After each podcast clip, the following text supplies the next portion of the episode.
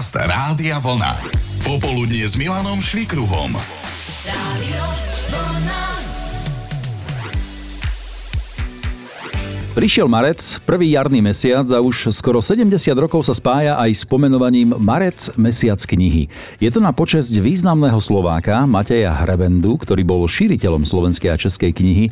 Na svojich cestách ich zachraňoval pred pálením, pred vyhodením a prispel tak k vybudovaniu viacerých knižníc. A práve na jeho počesť sa spája Marec s knihami. Tak sme si ho v jednom z popoludní na vlne spojili aj my a skúsili prezistiť, ktorú knihu ste prečítali viac ako len raz. Popri prípade, či má u vás nejaká kniha špeciálne miesto doma v poličke. No a hneď sa spustila naozaj vlna reakcií, ktorá vyniesla na piedestál Harryho Pottera, Hlavu 22, Stopárovho sprievodcu galaxiou, to sú také tie, tie klasiky, ale dostali sme aj krásne tipy na menej známe tituly, napríklad od Majky. No, Emil Zola, Šťastie dám, to je strašne krásna kniha. A potom Údolie rozhodnutia, lenže to si nepamätám autora, to som tam písala. A to bolo viac dielov, to, tuším, to sú vtedy. Tri diely, to sú tri diely, no. A všetky si dala viac ako raz. No, aj dvakrát. A čo ťa na tom tak najviac akože bavilo? Lebo šťastie dám, to je, mm, myslím, že z prostredia Paríža. Prostredia Paríža, presne ako zakladal prvý ako parížský obchodný dom. Áno, áno, áno. Vlastne tam je aj také o láske, je tam aj zalúbené, ale aj o tom vlastne, o tom podnikaní, ako rozširoval ten obchod. Veľmi pekné. A tu udolie rozhodnutia? Udolie rozhodnutia, to je zase z, z Detroitu, z Hutí, ako, ako vlastne mm-hmm. o majiteľov Hutí a vlastne pracovali tam dokonca aj Slováci, čo odchádzali z Ameriky a vlastne je to tiež také zalúbené, že sa zalúbil. Mm-hmm. Do, Takže je dôležité, do... aby v tých knižkách, ktoré ťa bavia, bol aj nejaký fakt, aby to bolo založené na niečom no. reálnom a zároveň nejaký príbeh lásky. Toto boli veľmi pekné knižky a veľmi sa mi dobre čítali. Aj si ich pustila z ruky, že niekomu si ich požičala? Nepýtal si ich nikto. Našťastie, lebo by si musela povedať, že nie. To je môj poklad. Hej. Ale to sú po mame ešte. Mama si Aha, no tak o, o to viac takže... je to drahšie potom pre teba. No, tak áno. Na otázku, ktorú knihu si prečítal, prečítala viac ako len raz, reagovala aj naša kolegyňa Soriana a v tom momente som pochopil, kde sa asi zrodila tá jej láska k tancu. Tak e, u mňa je to jednoznačne kniha s názvom Zmia. Je to o tanečníčke, ktorá vyjadrovala svoje pocity telom. Takže naozaj toto ma dostalo a prišiel čas, kedy som si ju zobrala znova do ruky a znova som si ju prečítala. A keď môžem povedať opak, ktorú som nedokázala prečítať, tak to bol Otec Goriot, povinné čítanie, samý opis, 50 strán, či koľko to tam bolo. Takže toto som napríklad nedočítala. Povinné čítanie, ako bol kedysi aj Otec Goriot, to je samostatná kapitola. Ale napríklad písal aj posluchač Janko, ktorý tvrdil, že takú jar Adely Ostrolúckej prečítal trikrát.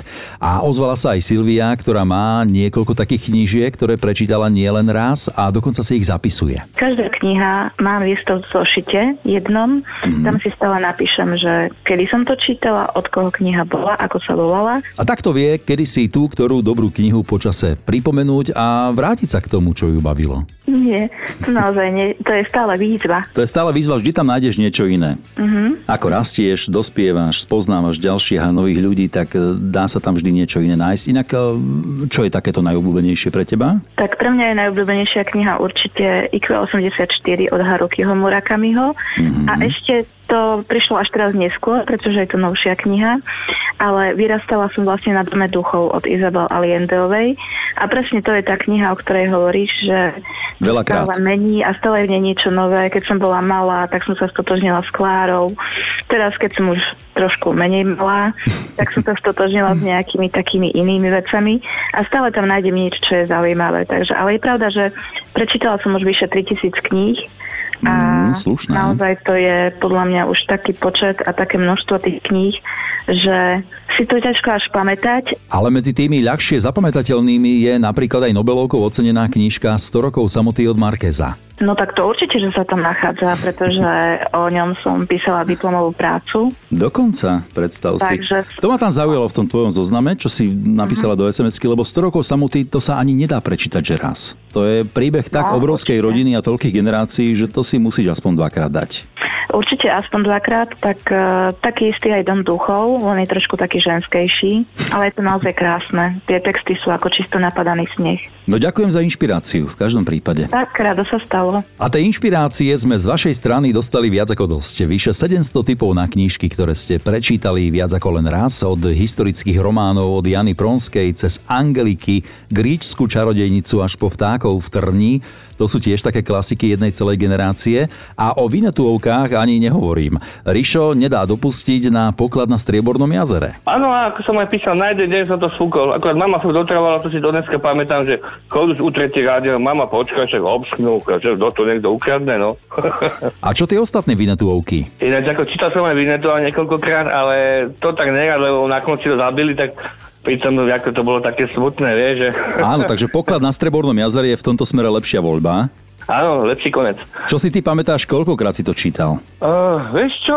Hovorím minimálne 5 krát, ale toto takých knížiek mám viacej, akože keď som bol dieťa, som strašne veľa čítal Buffalo Bill proti Jamesovi a takéto. Keď sa povie Cornell, tak e, je, je, áno, je jasné, o čom hovoríme. Nusný, nusný, no. Takže poklad na Strebornom jazere je tá knížka. To si mal edíciu stopy? Vieš čo, mal som aj stopy, ale mám aj Vinetu a všetky tie diely v jednom takom zväzku. A tak sme vlastne zistili, že sme mali dočinenia s Ríšom zberateľom. A Zuzka napísala, že pre ňu je takou knížkou, ktorú čítala viac ako raz babička, Boženy Nemcovej, celé pasáže vedela na spameť. Kristýna sa pridala so slovami práve mám takú rozčítanú, čítam ju druhýkrát, knihu Ja Elton John. A toto sa Kika im nepáčilo, teda musím povedať, strašne drsný je tam na seba, ten Elton, všeličo poprezrádzal. Zuzka napísala, kníh, ku ktorým sa rada vraciam opakovane, je viac, ale do tej mojej top trojky patrí Starec a more od Hemingwaya, zhováral sa s dobytkom, vtákmi a rybami od Lorenca. Všetko, čo naozaj potrebujem vedieť, som sa naučil v materskej škole od Roberta Foljuma. No a samozrejme Malý princ od Exuperyho. Každá nesie v sebe krásne myšlienky a malé posolstvá pre ľudí. A pre ľudskú je takouto knihou Čokoláda. Áno, čokoláda. A to je ten príbeh, ktorý bol neskôr teda aj sfilmovaný, hej? Filmovaný, áno. Ak si teda áno. pamätám Johnny Depp a Juliette Binoche. Presne, hej, no, hej. Krásny film to v každom prípade je. A, a knižka? Knižka je ešte lepšia. Ešte lepšia. Hej, hej. A videla si e, film neskôr, ako si to čítala? Fúha, dobrá otázka. Už ani neviem. Lebo ja tú knižku vlastne e, čítam od e, detstva. A koľkokrát si už prečítala? No, dva, tri razy určite. Určite áno, hej? Mm-hmm, A má nejaké, nejaké podobné postavenie ešte iná kniha v tvojom živote? Alebo čokoláda je tá topka? Mám aj také knihy z detstva, napríklad Tajná záhrada, to bolo tiež sfilmované. Mhm. A, a napríklad um, Slavná Peťka, a Jasné. vlastne teraz, teraz to čítam a kupujem deťom mojim. Pokračujeme v tomto generačnom vymienení Áno, si výborných áno, kníh. Áno, lebo podľa mňa sú super. A možno si po vypočutí tohto podcastu zoberiete na chvíľku do rúk aj vy niektorú z tých svojich obľúbených kníh, keď už sa rozbehol takýto mesiac adekvátny k tomu. Ďalšie krásne tipy na zaujímavé čítanie nájdete aj na Facebooku Rádia Vlna. Počúvate Popoludnie s Milanom Švikruhom. Rádio